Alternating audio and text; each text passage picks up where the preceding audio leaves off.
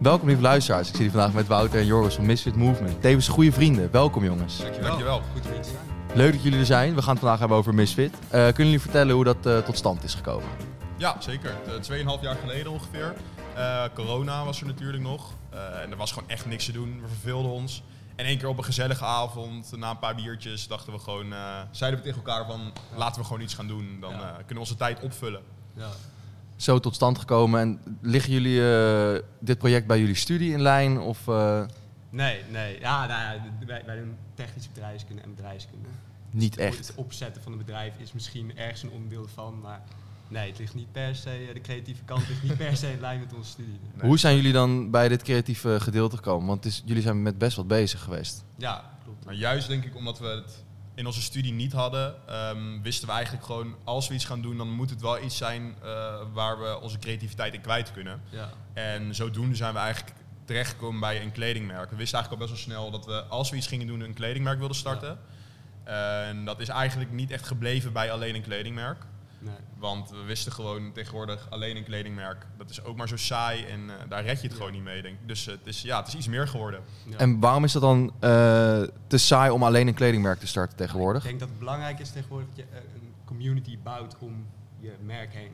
Dus alleen kleding verkopen, ja, dat is gewoon een beetje achterhaald, denk ik, Ja. deze dagen. Ik denk dat er bijna elke dag wel drie of vier nieuwe merkjes iets proberen op te zetten. Ja. En dan eh 100 witte shirts inkopen en een leuk designtje erop zetten. Maar dat, dat is voor mij niet waar eh, een mooi kledingstuk om draait. En Nee. dat is tegenwoordig gewoon niet meer genoeg om echt een mooi product op de markt te zetten. En om echt iets van je bedrijf te maken, denk ik. ja. Kunnen jullie dan iets toelichten over de naam Misfit? Want ik zie hier achter ons hangt wel een wit shirtje met een printje erop. Maar er zit denk ik iets meer verhaal achter dan alleen... eh, Zeker. Nee, de naam Misfit, dat is wel grappig. We hebben daar heel lang over gebrainstormd. Eh, letterlijk 100 kaartjes met verschillende namen gemaakt, eh, die op tafel gelegd. En over eh, tijdspannen van meerdere dagen hebben we eigenlijk steeds een paar kaartjes weggegooid. Tot we bij een aantal namen overbleven.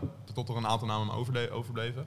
Ehm, en dat was uiteindelijk Misfit. En dat hebben we eigenlijk ook gekozen omdat Misfit normaal een hele negatieve lading heeft. Eh, het betekent een buitenbeentje of een buitenstaander. Eh, en eigenlijk zijn wij daar niet mee eens. Want iemand die een misfit is, eh, is juist uniek in wat hij doet, of zij doet. omdat hij zo anders is dan de rest. Dus hij, heeft dan, hij of zij heeft dan ook verborgen talenten. Dus juist ook omdat het heel erg een negatieve lading heeft vaak, hebben wij gekozen voor die naam. Omdat het dan ook een beetje schopt tegen de standaard. Ja. lachen. En dan dat shirtje. Waar komt dit vandaan? Want het, achter ons staat een mooi schilderij en een shirt. Ja, En jij zegt net, eh, er zijn genoeg kledingmerken die eh, een wit shirtje inkopen, een printje erop plakken en het weer verkopen. Ah, dit is gemaakt door Freudoem Rasta. Daar zijn we eigenlijk via via bijgekomen. En eh, ja, wat we hebben gedaan is, zoals je hier ziet, het schilderij eh, vertaald naar een kledingstuk. En wat we daar aan toevoegen is dat we ook echt het verhaal van het schilderij vertellen. Dus we maken een soort mini-documentaire over Freudoem. Wie is zij? Wat betekent het schilderij? En eh, zo proberen we extra waarde eh, aan het shirt te geven. ja je, je draagt eigenlijk niet alleen een t-shirt, maar je draagt eigenlijk gewoon een stuk kunst. En dat is Ja. voor ons heel erg belangrijk. Ja, jullie zeggen het doel van de movement is eh, kunst toegankelijk maken voor, voor iedereen. Onder andere. ja. Exact. En dit is de manier waarop jullie dat willen doen. Nou, je kan je voorstellen dat, eh, dat een kunstwerk best wel heel duur kan zijn. En wij zijn studentjes, eh, jij bent zelf een student. Ja. Je hebt dan niet heel veel geld om een, een kunstwerk te kopen. Eh, en stel je vindt echt iets heel erg mooi, dan kan je niet zomaar 1000 euro uitgeven aan een schilderij. Maar wat je wel kan doen, is een shirtje kopen. eh, waar de prijs gewoon een stuk lager ligt, maar je dus wel nog, alsnog een stuk van een kunstwerk kan dragen. Ja. En daardoor hebben we dus inderdaad een stuk toegankelijker Ja. kunnen maken. En daarbij blijft ze wel gelimiteerd. Dus het is niet zo dat, je, dat er duizenden stuks rondlopen. Je blijft wel de waarde van De waarde van kunstwerk schilderij, exact. je wel. Want het is limited edition deze. Het is Dit limited is een eerste kunstenaarsbadge. Ja. Jullie hebben ook al met andere mensen gewerkt, met een artiest en met een graffiti artiest. Ja. Ja, Eh, komen daar nog kledinglijnen van uit? Of zijn jullie aan het werk met een andere kunstenaar voor een volgende lijn? Eh, op de achtergrond eh, is er genoeg gaande, maar daar gaan we niet te veel over Oké, vrijgeven oké, natuurlijk. oké. Ehm, maar wat je zegt, we maken inderdaad ook korte documentaires over andere artiesten. Zo hebben we al gewerkt met een, eh, een rapper uit Amersfoort. Ehm Cisco Damme. Cisco Damme. eh, kleine shout-out natuurlijk. Seizoen 1 van Floris Vlieglessen. Exact. en ehm, We hebben ook eh, samengewerkt met Geert en Harmons. Dat is een eh, creative director die ook video's heeft geregisseerd voor eh A$AP Rocky bijvoorbeeld. Oh, heel Lil gaaf. Wayne, dus dat is ook wel een grote naam. en ehm, wie hebben we nog meer gehad? Tom, Tom Kira, een graffiti artiest uit Amsterdam. Maar bij deze artiesten zit niet per se altijd een kledingstuk eraan gekoppeld. Wij willen namelijk ook gewoon mensen eh, en jongeren stimuleren om eh, hun eigen pad te volgen. En niet per se dat standaard eh, riedeltje af te gaan, zeg maar. Eh, en dat doen we dus door deze artiesten, eh, het verhaal achter deze artiesten te laten zien. Eh, jullie doel van de movement is dus inspireren en jongeren aan te, aan, te, aan te sporen om aan de slag te gaan, anders dan het standaard riedeltje. En Eh. dus ehm, het podium geven aan een artiest. Aan een beginnende artiest is het voor een beginnende artiest natuurlijk perfect om een soort van korte video over zijn leven en zijn werk te hebben. Zodat hij eh, of zij eh, zijn werk ook weer makkelijk naar buiten kan brengen en zijn publiek en fans be- fanbase gewoon zeg maar, te vergroten. Dus Ja. dat is ook een belangrijk onderdeel. En ehm, ik ken jullie al wat langer, ik volg jullie ook al wat langer dan, eh, dan dat nu. De shirtjes die gaan als een malle volgens mij. Die gaan eh, wel Zeker. hard, ja. Maar er is natuurlijk wel wat aan vooraf gegaan voordat deze shirtjes in de verkoop gingen. Ik eh, zit zelf nog te wachten op een sweater. Wij ook. Dat Ja, is ondernemen. Dat, is Dat hoort bij ondernemen. Jullie hebben genoeg tegenslagen gekend. Kunnen jullie daar eh, kort iets over vertellen en eh, Ja. hoe jullie daarmee zijn omgegaan? Ja, we zijn denk ik nu al anderhalf jaar bezig om eh, één kledingstuk eh, tot stand te brengen. En eh, ja, het is in Portugal geproduceerd en daar ligt de communicatie net iets anders dan hier in, eh, in Nederland. En eh, ja, daar is denk ik al een stuk of drie keer fout gegaan. Verkeerde stoffen aangeleverd, verkeerde maten gekregen. Ja. Dat ze zelf het design veranderen omdat ze denken dat dat dan beter voor ons is zonder ons in te ja, lichten. 150 eh, sweaters geproduceerd in de verkeerde stof. Ja, dus, Dus eh, we hebben vaak onze klanten teleur moeten stellen Ja. en, en de leverdatum uit, leverdatum uit moeten stellen. Maar we zien gelukkig wel dat er eigenlijk geen refunds zijn. Dus mensen hebben het vertrouwen in ons bedrijf gelukkig niet verloren. En Ja. We hopen dat ze dat nog steeds blijven doen, want na de zomer komen de sweaters echt. Dat is perfecte timing voor de winter. Maar hoe gaan jullie dan met die tegenslagen om dat er in één keer 150 stuks verkeerd geleverd worden? Ja, balen, boos zijn, maar dan ook Ja. wel gewoon snel omschakelen. Ik denk dat dat wel belangrijk is. Je kan wel een soort van in blijven zitten, denken van kappen ermee of zo. Maar ja, daar kom je gewoon niet echt verder Je zit, we zaten er al zo diep in eigenlijk. Ja. En zeg maar, opgeven was eigenlijk geen optie meer. Ja. En eh, je hebt natuurlijk ook een soort van. ehm, je hebt de klant iets beloofd. En Ja. dat product moet er gewoon komen. Je kan die klanten. eh, ja, ik vind eigenlijk niet dat je dan tegen die klanten kan zeggen: hier heb je je geld weer terug. Zij hebben gewoon dat product gekocht. Dus wij gaan het product gewoon leveren. ja, dat is ook wat we gaan doen. Kijk, dat is goed. En zijn jullie nu dan op zoek naar een andere producent of loopt het nog steeds bij dezelfde? Nee, het is eh, gekapt met onze huidige producent. Ja. Eh, logischerwijs ook, denk ik. Ja. Ja, maar we hebben al een nieuwe producent gevonden. En dat zijn hartstikke jonge jongens uit Zwitserland, geloof ik. Labware Studios heet het. Ehm, en we zijn nog niet heel lang met hen in zee gegaan, maar ik kan nu al wel zeggen dat het een stuk professioneler is Ja. en eh, dat het sowieso niet fout kan gaan zoals het eerder fout is gegaan. En, we snappen, en we- ik denk dat we elkaar ook beter snappen, omdat het gewoon ook jonge jongens zijn van Exact. onze leeftijd. En zij spreken Engels, geen taalbarrière. Nee, geen taalbarrière. En ja, de andere producent wou toch iets oudere Mhm. mensen waar het Engels ook niet altijd helemaal goed verliep. Dus Ja. eh, we zijn blij dat we de overstap kunnen maken. Ja. Eh, In zo'n tegenslag, je werk je met z'n tweeën. Als de, reageert de een daar dan anders op dan de ander? Nou, dat is heel lekker denk ik, als je met z'n tweeën bent. Want ik denk dat we allebei wel periodes hebben gehad dat we gewoon solo dachten van... Poh, ik weet niet of we dit nog eh, moeten gaan doen en eh, of het nog wel zin heeft. Maar dan, Ja. je bent nooit tegelijk soort van in een down eh, of in een dal, Ja. weet je wel. Ja. De een is dan weer op het moment van, oh, we moeten echt even pushen. En de ander denkt van, oh, ik ben er wel echt klaar mee. Dus zo hou je elkaar altijd wel gewoon in balans. En zo blijf je eigenlijk altijd wel doorgaan gewoon. Ja, wat je eerder zei, je hebt ook gewoon verantwoordelijkheid naar je klanten toe. En denk ook naar elkaar dat je een soort van veran- verantwoordelijkheid hebt. Dat je toch al best wel lang bezig bent. Mhm. En toch een doel met z'n tweeën hebt. En ja, dan kunnen tegenslagen kun je eigenlijk niet tegenhouden. denk ik. Exact. Je wordt er denk ik alleen maar sterker van. Exact. En voor de rest met z'n tweeën werken, hoe gaat dat? Want eh, er zijn twee meningen. Maar eh, hoe gaat dat eh, in de realiteit? eh? Ja, dat is wel grappig. Ik denk, we hebben wel vaak over veel dingen dezelfde mening. Ja. Maar we kunnen ook wel vaak over dingen echt totaal anders denken. Ja. Eh, Dat is goed ook. maar dat is juist echt heel goed, denk ik. Want als wij alles inderdaad op dezelfde manier hadden uitgedacht en eh, in ons hoofd hadden, dan was het denk ik een heel saai merkje geweest. Ja. En nu kunnen we elkaar gewoon aanspreken op bepaalde punten en zeggen van, leuk idee, maar ik denk dat het zo beter is. En daardoor ontstaan echt gewoon hele goede discussies. ja, klopt. Eh, en daarnaast moet ik ook eerlijk zeggen dat eh, het komt uit ons hoofd, het idee. Maar aan de ach- op de achtergrond zijn er heel veel mensen die ook met ons meedenken. En eh, het liefst zitten we gewoon met tien mensen samen. eh, omdat gewoon meer hoofden bij elkaar zorgt gewoon voor een betere uitkomst. Wat voor mensen zitten jullie dan mee? Eh, onder andere de Cisco, die rapper. Ehm, die heeft heel veel goede creatieve inzichten natuurlijk. Eh, en zijn rechterhand, Misha, die heeft natuurlijk Ah, ja. bij jou in de Ja. podcast gezeten. Eh Ties, Van Ties, Hoogstraten. ja, die maakt ook zelf muziek en die is ook altijd eigenlijk op de achtergrond eh, erbij geweest. Dus, ehm, en ja, iedereen die wil helpen en die het leuk vindt, die is eigenlijk welkom. En zo gaat het eigenlijk altijd wel een beetje. En eh, jullie zitten dus nu te wachten op de volgende batch met sweaters die binnenkomt. Ja. Hoe lang moeten we daarna wachten op een volgende batch met kleding van een, waarvan jullie nog niet willen noemen, volgende artiest? Ik, Niet lang. Nee, we hopen dit jaar wel weer een nieuwe artiest uit te brengen en eh, nieuwe kleding. Dus En dan- verwacht rond het einde van het jaar, eh, als alles loopt zoals we hopen dat het loopt, eh, aan het einde van het jaar een nieuwe collectie. En hoeveel oplagen wordt dat dan?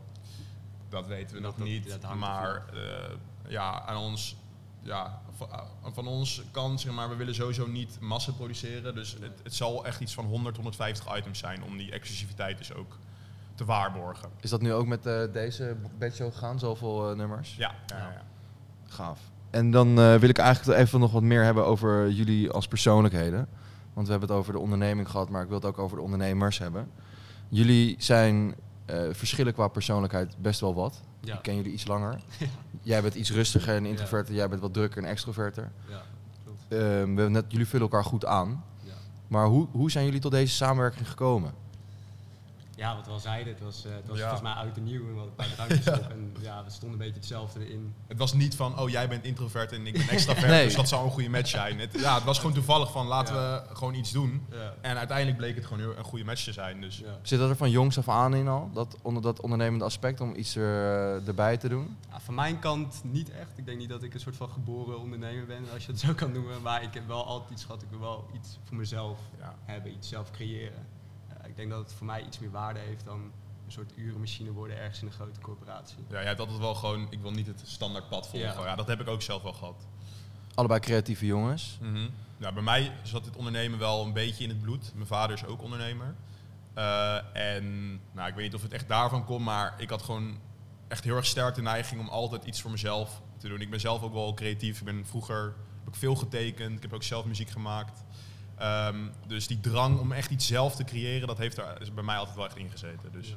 Is het, is het eh, een, een eh, doel om misschien een keer zelf wat op een shirt of een sweater te zetten van jullie eigen Dat hand? was eerst Ja. het idee. Ja. Oh ja? Dat wel. ja, dat-. Waarom zijn jullie daarvan afgestapt? Nou, omdat wij eh, ten eerste, we kunnen misschien een leuke tekening maken, maar ik weet niet, het verhaal erachter eh, vind ik dan toch minder bijzonder dan als je, dat als je echt een kunstwerk dus Ja. Kan eh, vertalen naar een kledingstuk. Ja, en daarbij Ehm. gebruik je ook als je met een kunstenaar samenwerkt, gebruik je ook hun netwerk weer om dat naar ons toe te trekken, zeg maar. En zo kan je het ook opschalen natuurlijk. Ja. Als wij elke keer met een eh, artiest samenwerken die een grotere following heeft, kan je natuurlijk het bedrijf ook veel makkelijker laten groeien. Ja. Maar laten we niet uitsluiten dat we eh, nooit onze eigen designs, het zal niet van onze eigen hand komen dan, maar ehm, gewoon een misfit designer die Ja. gewoon basic shirts misschien Ja, een keer. dat, zitten we aan te komen. Maar geen massaproductie. Geen massaproductie. geen massaproductie. Is, de, is tot nu toe eh, dus de kleding een financieel middel om het platform eh, in stand te houden? Ja, Of is het- 100%, Ja. alles. Het was eerst eh stufie, stufie, stufie.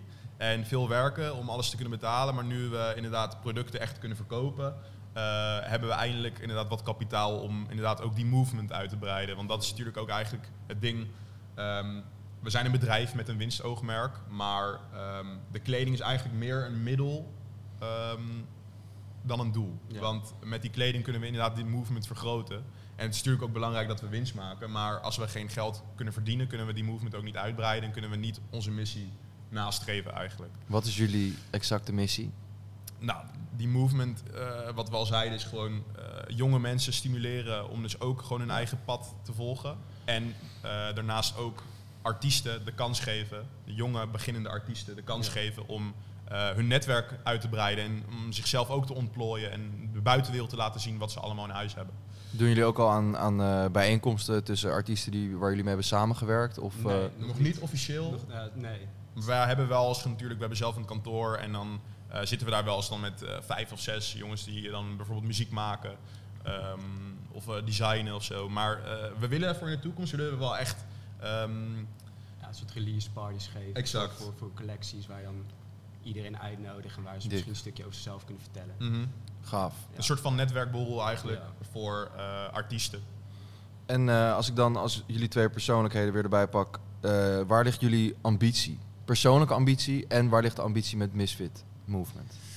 Oeh, Wouter. bij Misfit Movement ligt de eh, ambitie denk ik om een internationaal erkend platform te worden. Dus dat je echt een impact kan hebben op, op iemand, op een beginnende artiest die iets wil ondernemen. Mhm. Dat je hem echt een soort net als bij 101 Bars, dat je hem echt een kans kan geven om daarmee echt groot te worden. En een all-inclusive, gewoon dus echt wat we hier ook doen, bijvoorbeeld een podcast, eh, een lezing, eh, korte documentaires. Dus echt het complete pakket, al, gewoon echt die movement helemaal Ja. compleet maken met alles eromheen. Ja.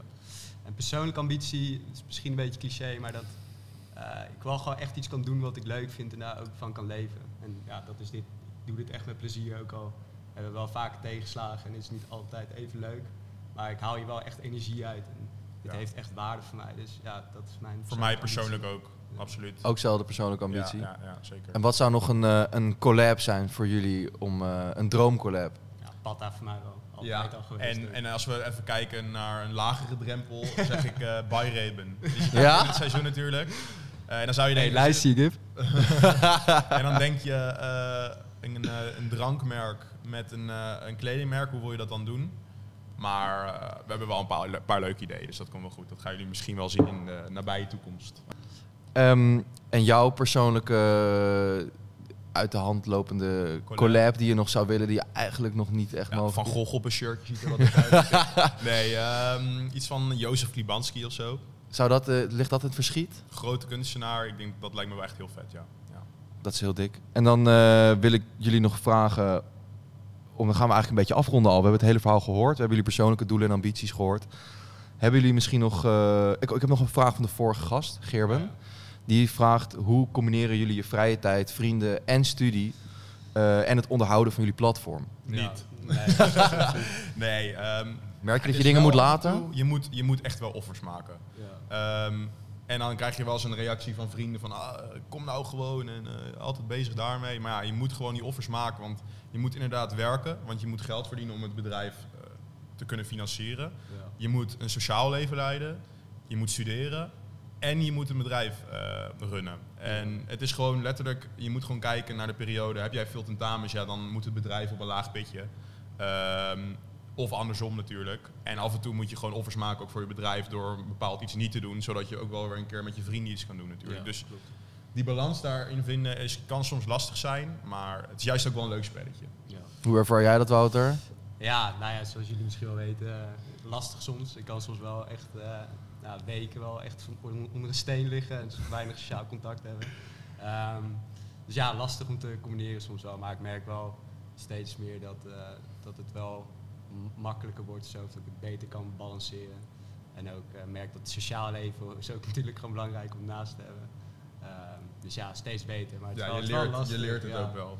Vooral inderdaad wat je zegt, als je en moet werken en studeren en het platform onderhouden en je kopie ook gewoon een beetje gezond houden, is ook belangrijk. Ja, zeker. Ehm, het is lastig, maar ja, we, we, we doen het, we doen het. Goed. En eh, hebben jullie nog een, eh, een tip voor de luisteraar, allebei, om eh, zijn of haar vleugels verder te spreiden in het streven naar verbeteren? Nou, in de trant van Misfit wil ik sowieso zeggen, ehm, kijk buiten eh, de doos. Think outside of the box en ga, blijf niet op dat eh, vaste pad en wees niet bang om ehm, van dat eh, naast de lijntjes te kleuren, zeg maar. Want ik denk juist dat, ik denk dat er heel veel mensen met een bepaald talent rondlopen die gewoon bang zijn om ehm, bepaalde droom na te jagen en zo vastzitten in het systeem. Dat is gewoon denken, ik ga het maar niet wagen. En tegen die mensen wil ik gewoon zeggen, doe dat juist wel. En eh, ontplooi jezelf gewoon. Ik denk dat er hele mooie dingen kunnen gebeuren dan. En jij, Wouter? En eh, denk ook gewoon niet te lang na. Wij hadden aan het begin de hele tijd dat we wilden telkens perfectioneren en dachten ook nou, dit kunnen we niet uitbrengen, want het kan nog zo verbeteren. Maar eh, doe het gewoon. Schaam je niet voor wat je maakt. Eh, als je het eruit gooit, dan, dan heb je juist weer feedback weer en dan kan je juist weer een andere koers op gaan. Dus zou zeggen, gewoon doen. Lekker cliché, gewoon. Ja, Ja, clichés zijn dat eh, is vaak het waar. wel. Ja. Nou, Dick Boys, dankjewel voor dit verhaal. Dat was een Dankjewel mooie dat we hier mochten aflevering. zijn. Zeker.